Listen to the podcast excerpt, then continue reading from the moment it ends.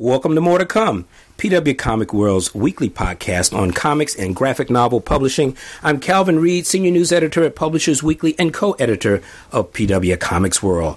Check us out online at publishersweekly.com slash comics. All right, this week on More to Come, I have the great and profound pleasure um, uh, to to be interviewing um, Marguerite Van Cook and James Romberger. Um, we're going to talk a little bit about Marguerite's new memoir, The Late Child and Other Animals, just out from uh, Fantagraphics. But um, full disclosure, um, we're also going to talk a little bit about their background and my long history with them. Not only are they two uh, fabulous, uh, fabulous artists, uh, both individually and and as a creative team, but they are the two of my oldest friends in New York. Um, gave me my first one-person show in New York. Uh, I am uh, an admirer of them and a longtime friend. So uh, before I get even more revolting in, in my compliments, um, welcome to both of you to More to Come.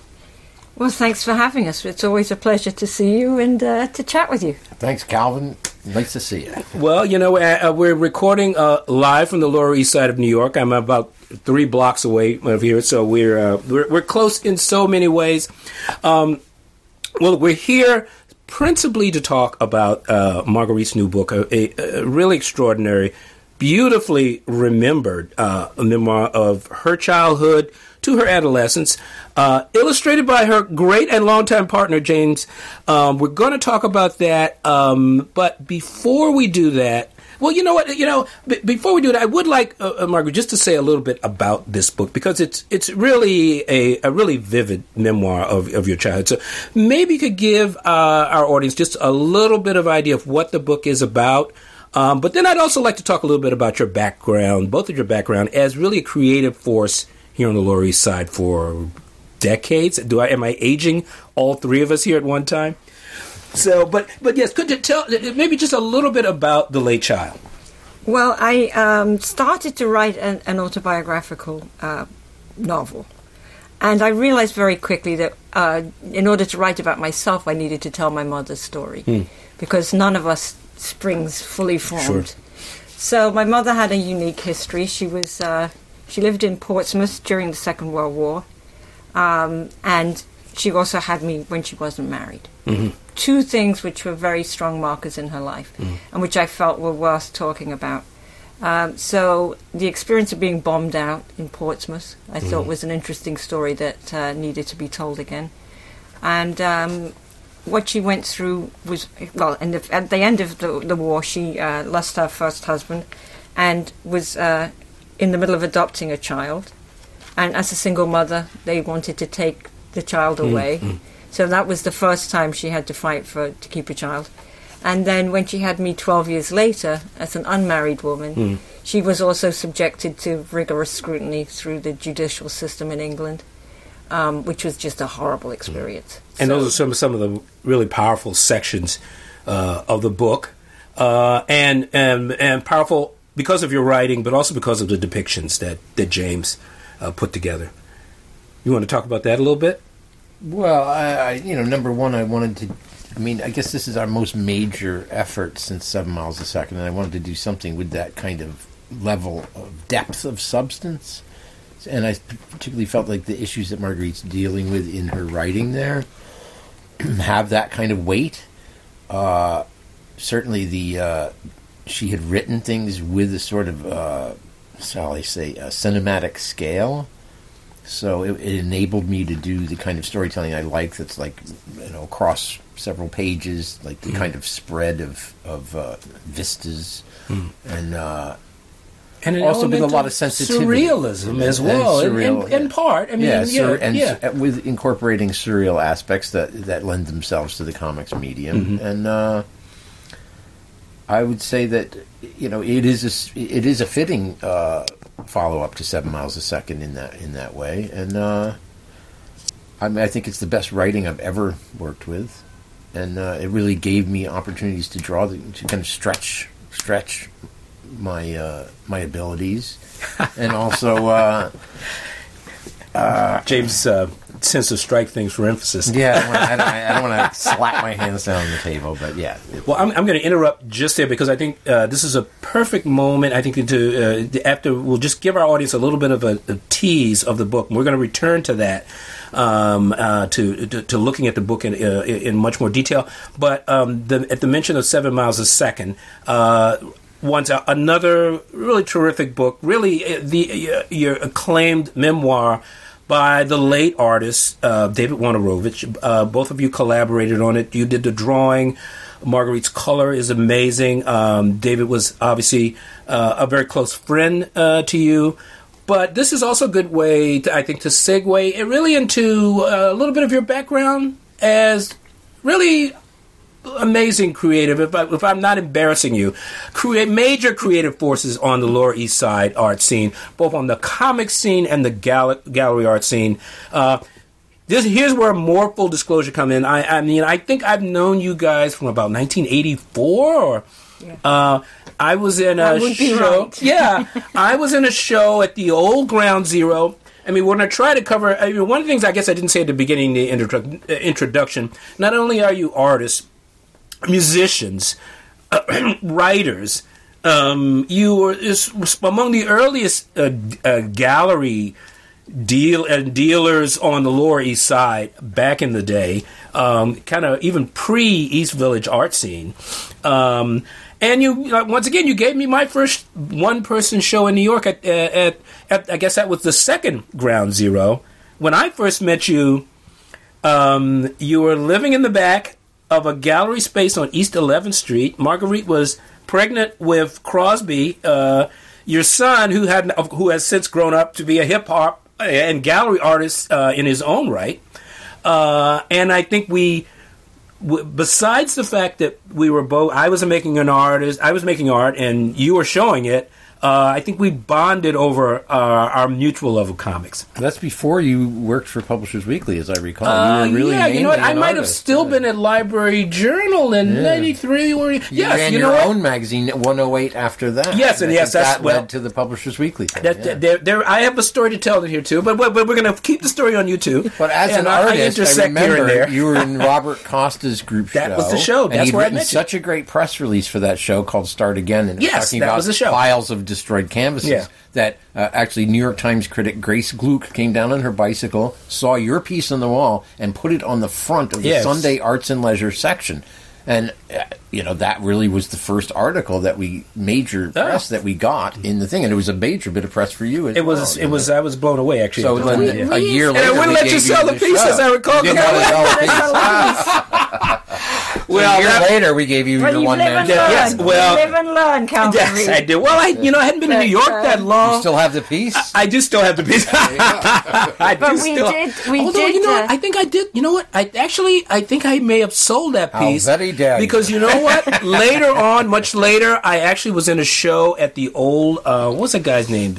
Remember the gallery on Fifty Seventh Street, Adams, or oh, what was the guy? Adam Baumgold or something? No, it wasn't Adam Baumgold. Um, though I Oh, did know. mind. I didn't know. In, in any event, there uh, there was a there was a terrific gallery on 57th Street who I went to. I apologize for making this a little bit about me, but it used to look at. Look, I think it was Adams Gallery. I forget his first name, but Stephen? he.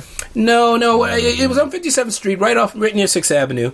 Uh, and he used to on Tuesdays he did open portfolio. And what happened to me was what you know you you think happens to New York artists, but I can't, almost never, Never happens. happens. I s- went through a portfolio sitting. The the guy saw my drawings. He said, "You know, I really like this." And he put me on a show on 57th Street, and I sold a drawing.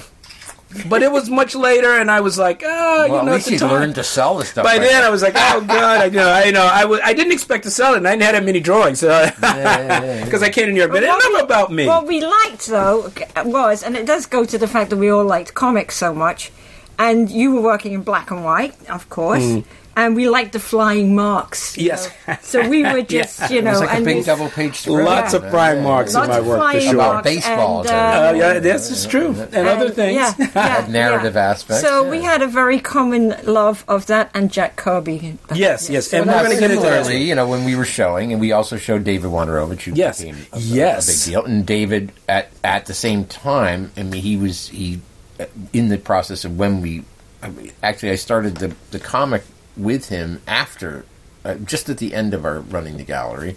But he wanted he realized that I, I would do comics and that you know it would be a good idea to do something with me. So he gave me like a big pile of his writings, and I adapted them into into comics form, similarly to how I've adapted Marguerite's uh, you know memoir just now into comics form. So I, I kind of build the pages, even though you know Marguerite's certainly coming in and also working in the color and Yeah. you know working with me to design the and thing I, up to a point. I um, but, you know. definitely tried when I was writing the the narrative to uh, to make the work cinematic and visual. So you know, so, that, so in a sense, when James came to, to work with it, uh, much of it was already in there for him to you know to work with. And I know that he's, ver- you know, he, I know he's good at adaptation. Yes, he's well. really, really good at adaptation, and that, you know, so there's an a- aspect of trust that comes into our working relationship. And I also have to trust you to, to go in and, and deal with. I mean, Margie does a very unexpected thing with her color. It's never predictable from my point of view. That uh, she did the same thing with Seven Miles a Second. It was like, oh my god, what have you done? I, but I love it. You know? so, so it, it has a, it adds Well, the its color, own very the color strong. striking, of course, in that book. gives it adds a very strong, organic, but you know, very emotional.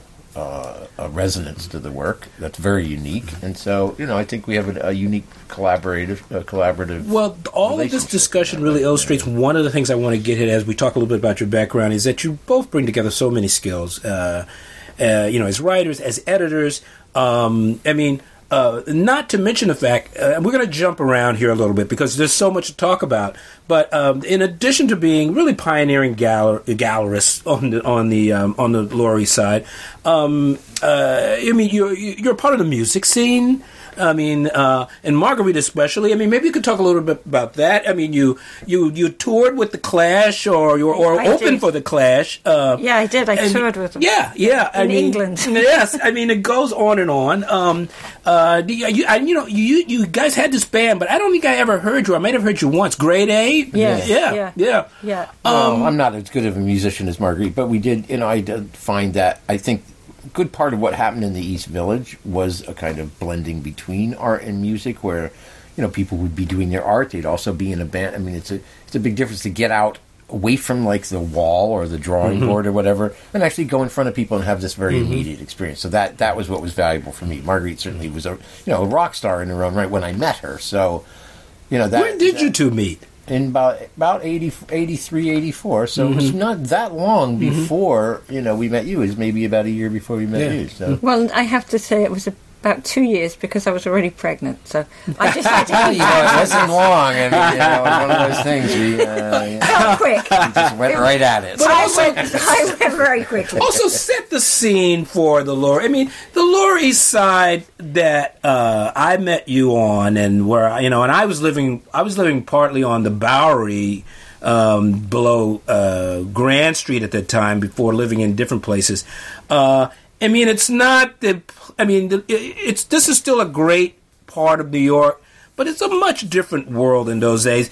And what you guys, your art, in addition to your comics, uh, James's pastels of the landscape of the Lower East Side of those years is are an extraordinary record of just what this, uh, you know, of the nature of life on the Lower I mean, East Side. certainly when I met Marguerite, she was much more involved in music, and I really wasn't involved in a gallery type of situation. I was, I, I was, you know, at Seth's apartment. I was his roommate, and he was doing World War Three, so I was participating. in Seth World de War III. And- so yes, this is well before I was involved in any kind of. You East see, I didn't know you art roomed with Seth. scene. I didn't know you were a roommate Yeah, Seth. we were roommates. You know what I My mean? That God, was- I can't even early imagine on. that. Yeah, well, I Once tried to clean their apartment. I So, can't even imagine. You know, it. I mean, it wasn't. I mean, the, the art scene was kind of there. I mean, I meant I, I went to the opening of the pier on the west side and saw David's work there before Yes. I met him. These but- were early works But that's at like one of the first kind of shows or whatever. I went when I just, went. to, just so our audience, because our audience may not be as knowledgeable. I mean, one of the first things David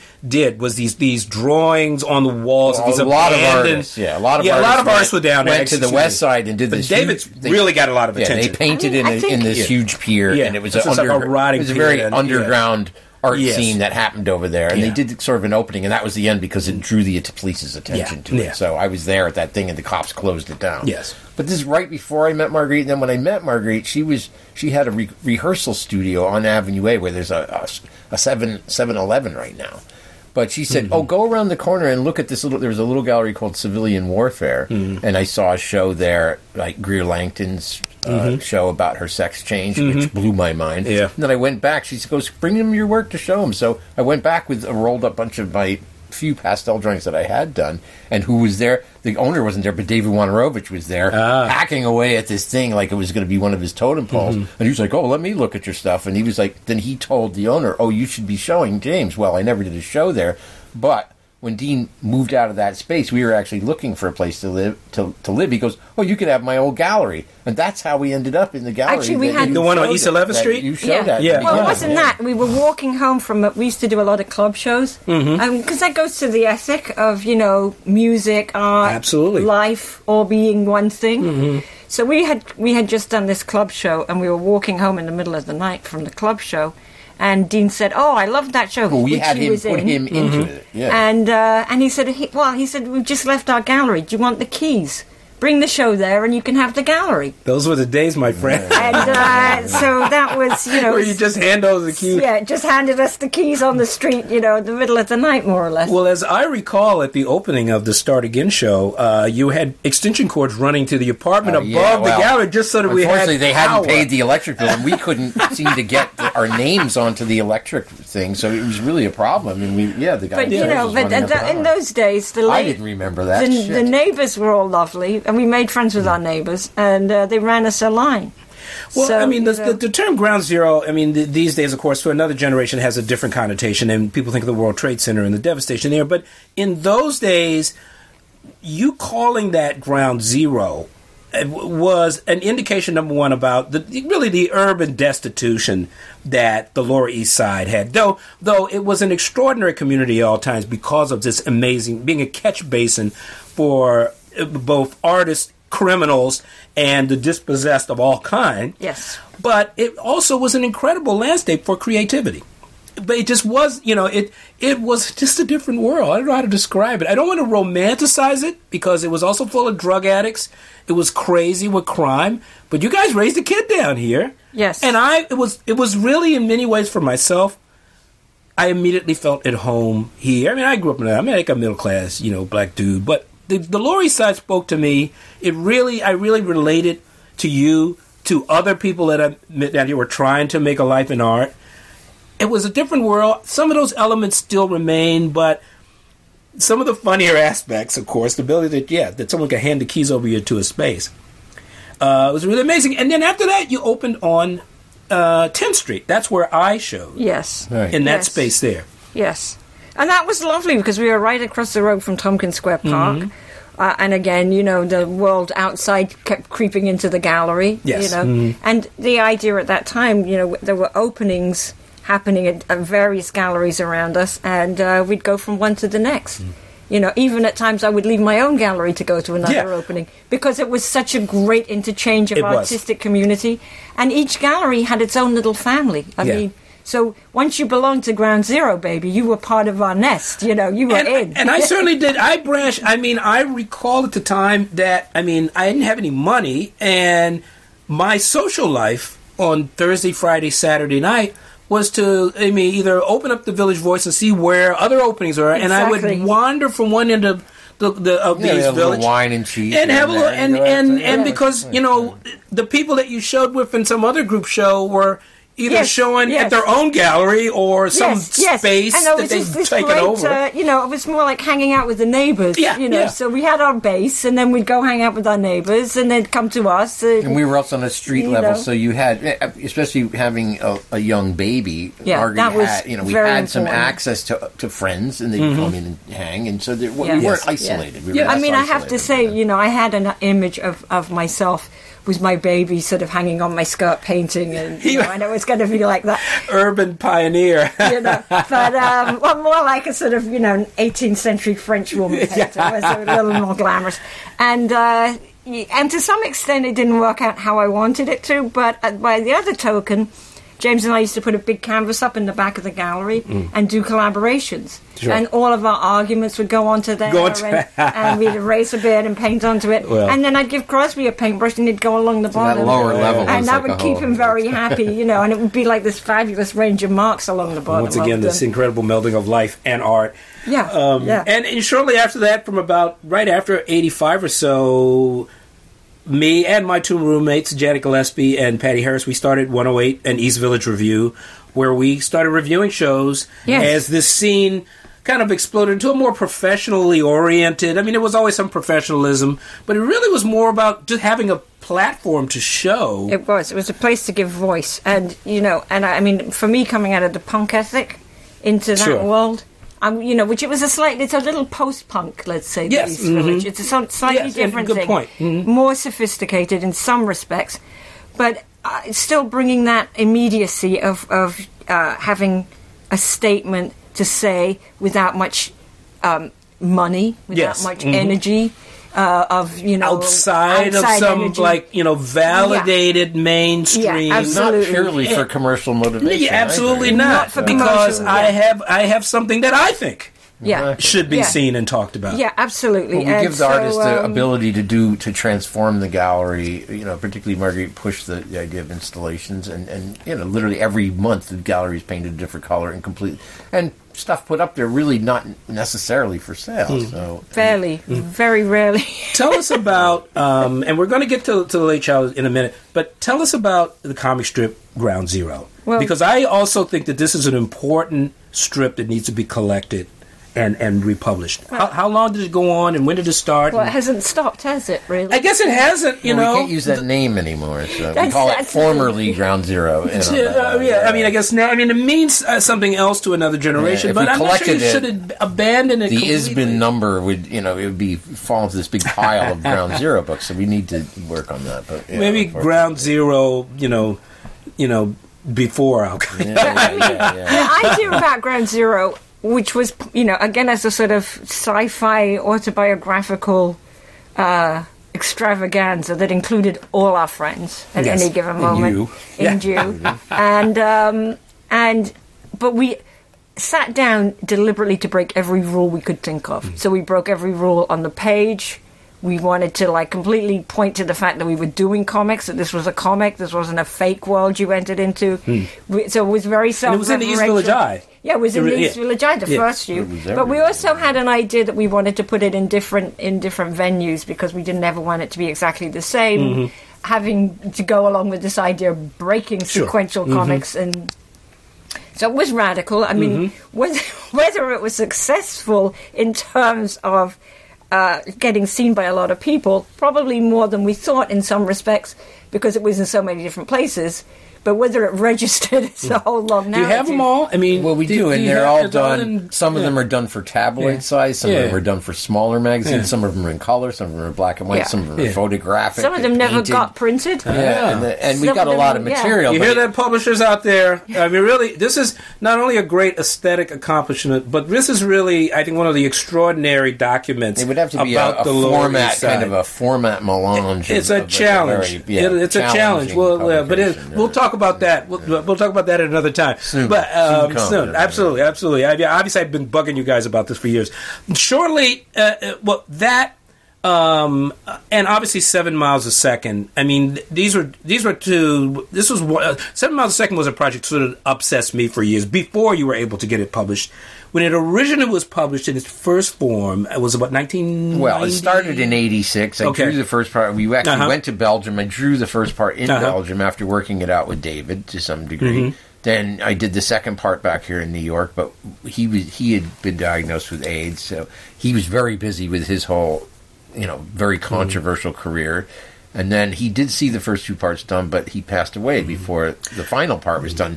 So there was like literally like I mean, it was like '86, I think '93. It was finally published, so there was quite a Mm-hmm. By a of all people, of DC years. Comics. So Yeah, still, well, sort that of a- was by still sort of astonished. I mean, I have that a was big Jenette pile. Kahn. It That a- was Jenette- There was was a just Jenette. We pile. should, of- we should point out that she Jenette Kahn, she was amazing in so many ways. That's the, true. the- The, the exit former president people sent, sent of the Jenette DC Comics to look at the work. But she it was a visionary in the true sense of the word. I mean, she, you know, I mean, I I'm still always astonished that DC published that. We had a pile of re- re- rejection letters from almost every publisher. I tried my and Yeah. And I I tried to book publishers who were Yeah, yeah, interested yeah, but just didn't know what to make of it. I kept all those before letters. We, before we go on to more, I'd rather have you guys say make, for for people who may not be familiar with Seven Miles a Second. Would you tell them what it is? Well, it's a, basically an account of David's life, and I worked it out with him, and he wanted to show like it's a it's a three part structure. So at the beginning, he's a young, very young, like preteen, actually as a rent boy up on Mhm. Times Yeah, yeah, Square, yeah. having gay sex with older men. yeah, for money. that's, yes, that's a horrendous, horrendous to story. survive. The second part is him a little older, maybe like 18, Mm-hmm. 19, homeless in in you know New York Mm-hmm. City, going through kind of passing between dreams and reality. Mm-hmm. And then the final part was him supposed to be. He wanted to draw himself. He wanted me to do him as he- he was at the time, and you know, Suffering he- from AIDS. We had suffering from AIDS, and he we had still working. conversations mm-hmm. you know, as to what he was doing. But he he passed away before I actually was able to get down to doing it. I wasn't able to mm-hmm. meet with him at the end, so I mm-hmm. had to go by what we we discussed. His his boyfriend gave me access to his final journals. And I drew, you know, I went to his house and drew the look. I mean, so Yeah. yeah, I think it's very exactingly drawn to specific locations. You know, it, it's David as close as I could get. So, Yeah. I mean, it's a, it's a pretty specific biography in which the, the actual writer and protagonist dies at the end of the book. So I don't know how many books come out like that. It's but, anchored in a in a in a in a historical period. It's um, hallucinatory in its Right. in its impact uh, uh, as it kind of marches along with the effects of AIDS. I think I thought that I was going to color it myself, but in the end, what happened was Marguerite, uh, you know, had knew David as well as I did, and and she had some, you know, uh, for some reason we just said, oh, let's try and see what happens if Marguerite colors it, and what she did was so completely apart from what I would have expected, and it was magnificent. And I went, "That's it. Let's just go for it." And she colored it, and what she did really became so important and integral to what the final product was that she really became the third co-author Yeah. in this, and and she incorporated certain aspects of David's palette and her own knowledge of him and her own emotional response to become very, very, very significant. So. Uh, I remember at one point uh, you, you you guys were part of, uh, of a presentation that um, I was involved with called Comics Decode. Oh, right. Uh, where this was me, Paul Pope, uh, Jessica Abel, uh, Matt, Matt Madden. Madden, Um, am I leaving someone out? Charles Burns. out? Wasn't Burns Charles was there? No, no, it wasn't Charles was there. Yeah, he was there. Well, he was Charles that. Burns. Oh, he was there that night. Yes, Yes, he was yes. there that particular. But there was a group of think us. John Lewis maybe There's a group of us that there. started. We did a number of artists actually, Megan Kelso. including uh, yes, that yes, that night actually. Yeah, actually, I've forgotten who else yeah. was there tonight. But we did this the over first a time I met a course lot of those people, of, yeah. of a while. It was a really early version of basically enabling comics artists to do readings. And we projected their comics on a screen, and we brought them out to read. And we originally, the first one we did was actually at um, um, uh, what's the bar right here on Houston? And No, uh, no, we did the one in Brooklyn. you did the one in Brooklyn. You you did the one there where we were at Galapagos, I believe it Yes, was. Yes, it was Galapagos. But um, we did the first one here. I'm, I'm blanking out. It's First the, time I the met Great Matt and Bar on Attorney Street in. East Houston. Why can I? Why am I not the uh, Parkside? Parkside. Right, so Yeah. That was the Oh my first one we did. Um, but we did a number of these, including at SVA, and we did several at the Galapagos because it was a perfect Yeah, situation, venue. a bar with a stage. But um, um, but this was a an effort that we organized early on, and this was what was this in the '90s, early '90s, or something like Yeah. that Had to be. when we first started Yeah. doing that. Um, I, I, there's so much to cover, and I want to get to the late child, but the, the the two of you have done so much. You've been the director of Howl, the the annual East uh, uh, Yes. uh, uh, arts festival here on the Lower East Side. you being Marguerite. Uh, you both, uh, after raising a, an extraordinary little dude here on the Lower East Side, you both went to Borough Manhattan Community College. uh, back at a, you know after, after in addition to everything else you've done, uh, and now you've kind of come through the academic maze to a certain extent. You're You in a to Columbia. And you're in you went Columbia. You're in a PhD program uh, Yeah. in French Yes, right, at the CUNY yes. grad school. Um, you, Yeah. You're like a critic, you know, without portfolio. You're like issuing your broadsides from the Hooded Utilitarian and other places. Yeah, Comics Journal. and Comics Publishers Journal Weekly and Publishers everything Weekly. Yeah, as well. Uh, really, one of our valued um, uh, Q and A interview artists. What I mean, you guys have done it all. Not really. Well, I said that to embarrass you, uh, but but clearly, um, you know, I love you guys. I'm you're, working you're, on my comeback now. I'm just kidding. you're, you're, you're, you're- well, I just think you're a model of uh, uh, just of creative personalities, and and you're and, and, you're still creating work of great power. Uh, and on that note, uh, I, I'm, I'm going to shift us back to the present day uh, because what I really do want to do is it's talk about, about this book, The Late Child. Uh, you both, I, I mean, I saw s- bits and pieces of it early on. Um, you know, you, it, it, James has got another book of short stories that seems to have disappeared from discussion. We'll have to get to that at another yeah, point. That one, yeah. But I um, did the post York uh, after uh, that, and that's the whole other. You've thing. heard a little bit about the beginnings of the book. Uh, uh, uh, it, it, it, it, the book opens in the aftermath, I guess, of the, the Nazi bombings of, Yeah. of, of, of, of Portsmouth. So you said a little bit about that. Um, there is this incredible sequence uh, that recreates your mother going in front of this this tribunal. I don't even know what you want to Like call she it. She used to call it a tribunal, and and one of the things I think that makes, I, I mean, for me, I'm quite happy with some of the storytelling, to be honest, because it's my mother's voice. Yes. mhm. So all of the things that she says are things that she would say, and Yeah. she was recounting through trauma. So she remembered these different things, and she would tell me these stories. So her trauma sort of became my trauma, and. Uh, there's also a sequence that uh, I mean, there's so many things I want to talk about in this book, but uh, there's also an extraordinary sequence about a stalker, if for want of a better thing to call him. I mean, I you know, you don't, we don't have to talk about the outcome of it or anything, but James always laughs. how does that? How did you? I mean, d- James laughs because there's a line in it that he really likes. There's a man. Yeah, it's terrifying. I mean, uh, it really outlines. Uh, I I mean, can you just? I don't want to uh, be to be a spoiler, but can you uh, maybe uh, you? But I've seen you you you do it in readings. Yes. Uh, uh, describe a little bit about what it is. I mean, you realize that uh, well, it starts off. somebody with was going to get you out to get you, Yes, I do. I mean, it starts off with a sort and of perhaps idyllic. kill you. Yeah, it starts off with an idyllic piece of storytelling about two little girls, me Mm-hmm. and my little friends, which sets up, you know, what I, that I don't expect anything to happen. Yeah. And then it sort of puts me into this situation of vulnerability and somebody Mm-hmm. watching me and trying Yeah. to abduct me. And um, we I'm still here, so I guess Yeah. there's a spoiler and it's at it's the an end amazing sequence. So you'll you'll have to buy the book to find well, out. Well, what is amazing is how Marguerite puts Yes. her voice. eh, She writes in the mind of this man who's really trying to be Well, do something fun- horrible to her. So her able ability to, to get into the mind of somebody else is really amazing. the sense of terror and and also the sense of determination to survive. Yeah. uh, is, is vivid uh, in that sequence. Um, but there's much, much more. I mean, one of the most amazing, uh, more amazing uh, sequences in the book, of course, is your description of the English countryside, and uh, and I think I wrote a little piece on thing about it, about the book being about um, a, a, a young woman alive to an amazing world evoked all around her.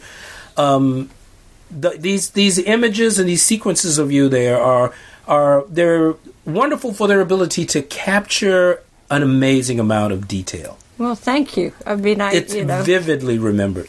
thank you very much. Yes, well, d- d- I'm just I'm not the only one to say it. Um, well, How did you two work together on on on you know recapturing these memories? Um, well, so I, I gave James the text, and I really, I mean, I have a great love for the countryside, you know, and I think it comes across in, in my writing.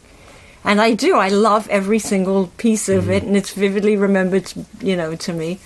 And then James, you know, one of the great things about working with James is I know he gets it, and I know he can do it. And there's nothing I can put in front of him or wouldn't put in front of him, short of there's a crowd, which you know nobody wants to have that as a, as a given to the virus. There's not too much James can't do that But I've he ever can seen do it. as far as No, drawing. I mean, there Yeah, are so- limits, You though. can do I it. mean, Yeah, I, I mean, I got to say that in, in the case of comics, that what you want to do is you, you really need to believe what you're doing in order to put that across to the audience. Now, if I hadn't had been to to Portsmouth, as as I spent, I went several times with Marguerite to Portsmouth, so I knew Portsmouth somewhat. I also knew her mother quite well. And I was able to draw them with some kind of conviction. I also grew up in the country myself. I mean, I was actually a farm boy, so to a certain extent. That's right. You're So from I upstate know- New York, right? Yeah, well, I'm in New York. I've been in New York for since you know since I came of age. But I did grow up there, so I do Yeah. know what it's like to be out there. So, and I'd also been to France enough to uh, to be able to draw these things with conviction. You know, i i there's there's things that you can you know there's things I would turn down because I haven't been there. I mm-hmm. don't really know it, mm-hmm. and it's like I, I do think you need to have some sort of very very tangible thing to draw from. So mm-hmm. that it really helped that I, I can believe in what Marguerite was doing and convey that. Hopefully, convey. But I to mean, the reader. reason, one of the reasons I wrote that sequence to be there was because without, you know, without hitting people over the head by what it did to me to be born out of wedlock. I hate, you know, the word is illegitimate that they use in England, Sure. which is a horrible word. Sure. Bastard, you know, you get all Yeah. of that. It's, mm-hmm. it's, you know, and it wasn't a happy thing. So, but when when you're in the country, you have the opportunity to be authentic. There's nobody looking at you. There's no mm-hmm. judgment on you. So you get to be yourself mm-hmm. exactly. And I think for a lot of people, especially young women, you know, we like to be in, in these like moments of freedom. Um, and so I wanted to really talk about that. And then, of course, later on, when I have this horrible experience that Yeah. happens to me, you know, it puts puts into contrast really deeply, you know, how precarious it is for a young for a young girl. Mm-hmm. Sure. As you get older in the book, um, you uh, spend summers in France. I did. um, and the same kinds of things we're talking about, I think, are, are repeated, though different, maybe with a, a slightly different emphasis.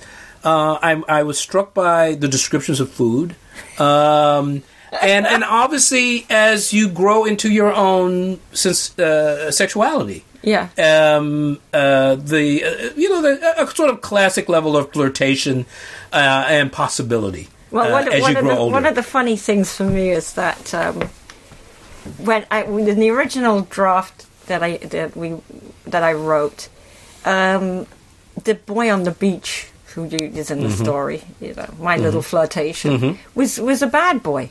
You know, he had a. Well, girls never like bad boys. Yeah, No. right. Uh, yeah. and, and then James turned to look so angelic, so we had a bit of back and forth. At Yeah, end had to Oh, add a I see- cigarette see to him. then he Yeah, was DI depictions here. There we go. so this so that's one of the only places because I, I liked it so much what he did, and I looked at it and I kept thinking, yeah, he's so sweet. Oh No, he yeah. had the cigarette. Yeah, no, He no, looked like a real finally I rock He wasn't. No, no, James, that just dawned on me. No, he was a bad boy. He wasn't You sweet, know, yeah. he wasn't sweet. You know, I, I went right for the bad boy. So yes, then the cigarette had to go in the mouth, and, and that was a I bit have of to fight the you know the urge to be sentimental and cute. And that's just yeah. But, but but along with the uh, um, the, the, the the the the record of your your close friend.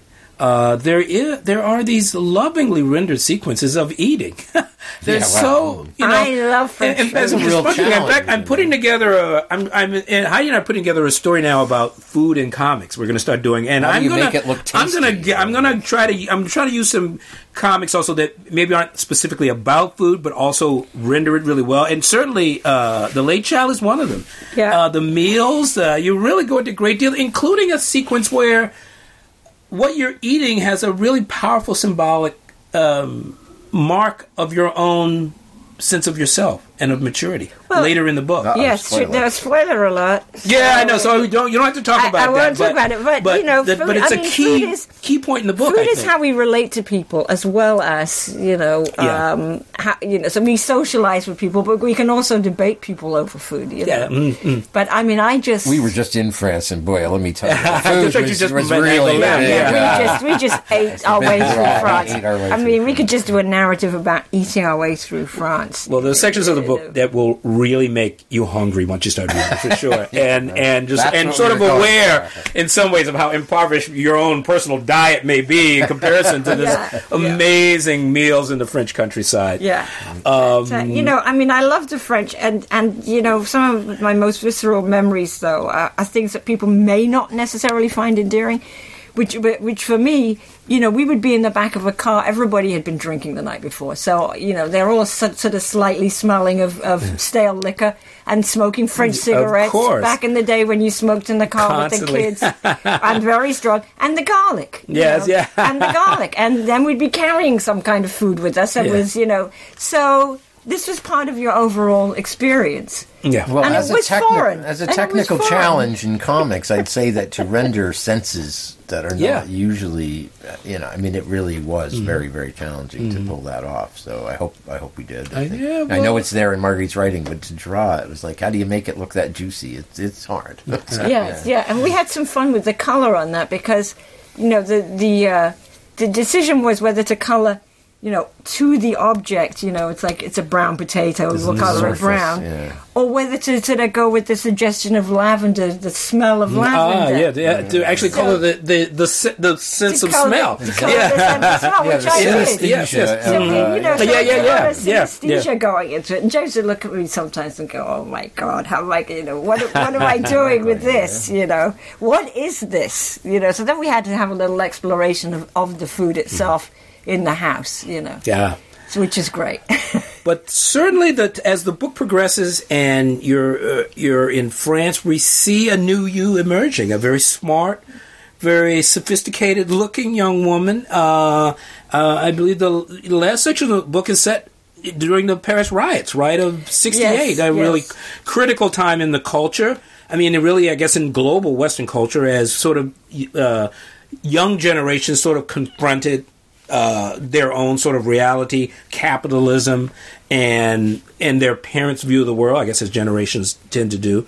Um, Well, we were taking it all on board, and uh, Katrine's family had an apartment out in Vincennes, which was pretty much one of the other areas in Paris where everything moved. So um, all the scholars and the students went to Vincennes. That was one of the big, you know, and it remained. were you studying there, or I mean, No, the book I- isn't clear on that. No. You're just Very there. I, yeah, I had a little girlfriend that I started visiting. like a preteen, really. Yeah, I mean, I started visiting Katrina when I was about 11. And um, we met in England and we got hit it off. And honestly, my mother was sort of glad, bec- partly because of the circumstance of my birth, when I wasn't around because it was less complicated. Uh, So, um, so I would go off for the summer. I mean, Katrine Ah. would come and, you know, kids out of your hair kind sure, of thing. sure. Mhm. So with double levels of what was going on there. So the, these were long, you know, when the first time I went I was 11 and um, I didn't speak a word of French. And I was there for five weeks with nobody that spoke English. So it was very intense. So this was a big part of my growing up, and eating this different food and, you know, becoming myself and um, and developing some backbone, Sure, absolutely. which I already kind of had. Well, um, the, well, it, it's a as we as we uh, uh, as the book ends, uh, it it obviously lends itself to the next question: is can we expect another another volume, another episode, a continuing memoir? well, yes. Yes. Okay. That's scoop. Great. I'm looking for a Um, scoop You're getting here. the scoop. I mean, there's two things. For myself, I want to continue through my teens and, and Mm-hmm. even touch a little bit back on, on my childhood. Um, everyone asks me for, you know, what about the Clash?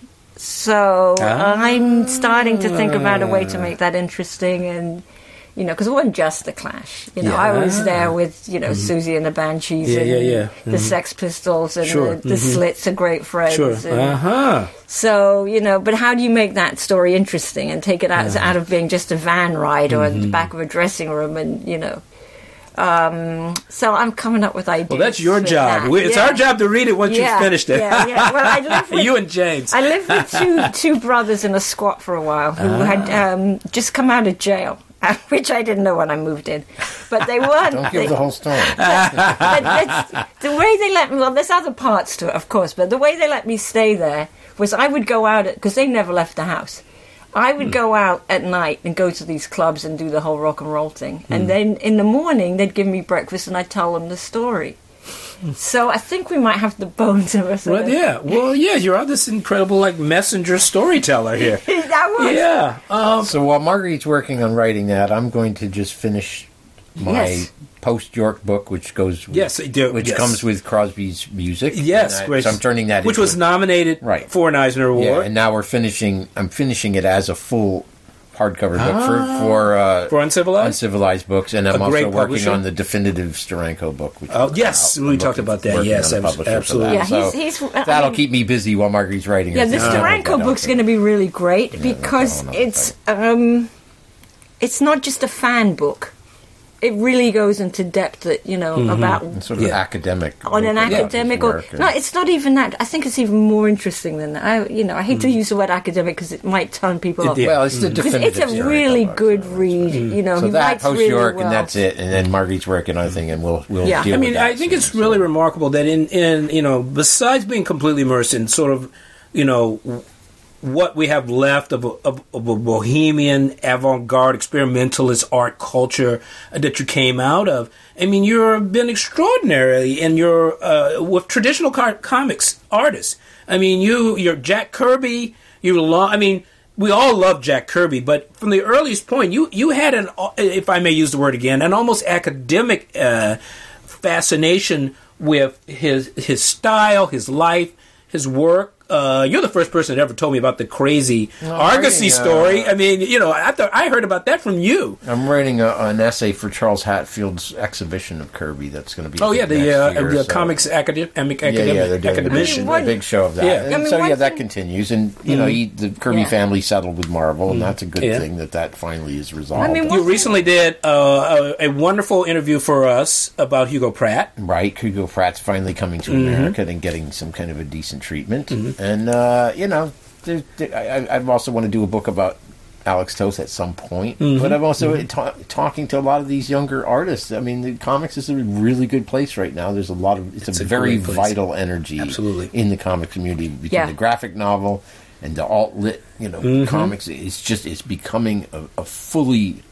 fully developed literary form. Yes. a beautiful art, and it's crossing into the galleries. It's crossing into culture in so Mm-hmm. many ways. Yeah, and I you've think- been a spearhead of that. Yeah. Calvin, Well, I- you've I tried, say. yes. And I think the other thing that that um, we're able to bring to the table, James is particularly uh, pioneered, is the aspect of um, the visual art, which oftentimes the writer gets so much attention. Yes. And the writing and the narrative get so much attention without making that connection with the art.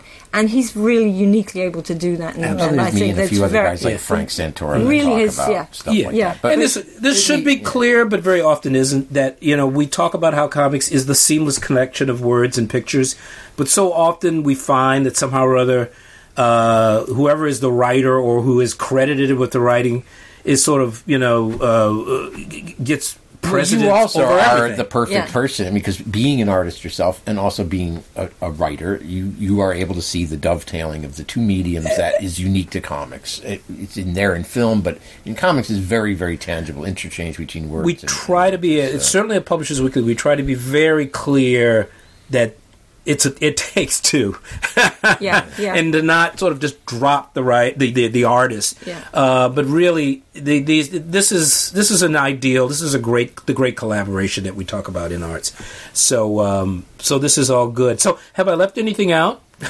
just I, I would just say this that um, for me to color James is actually really fun, and it's um, has happens in a different way because I did some coloring for DC and other people in the past.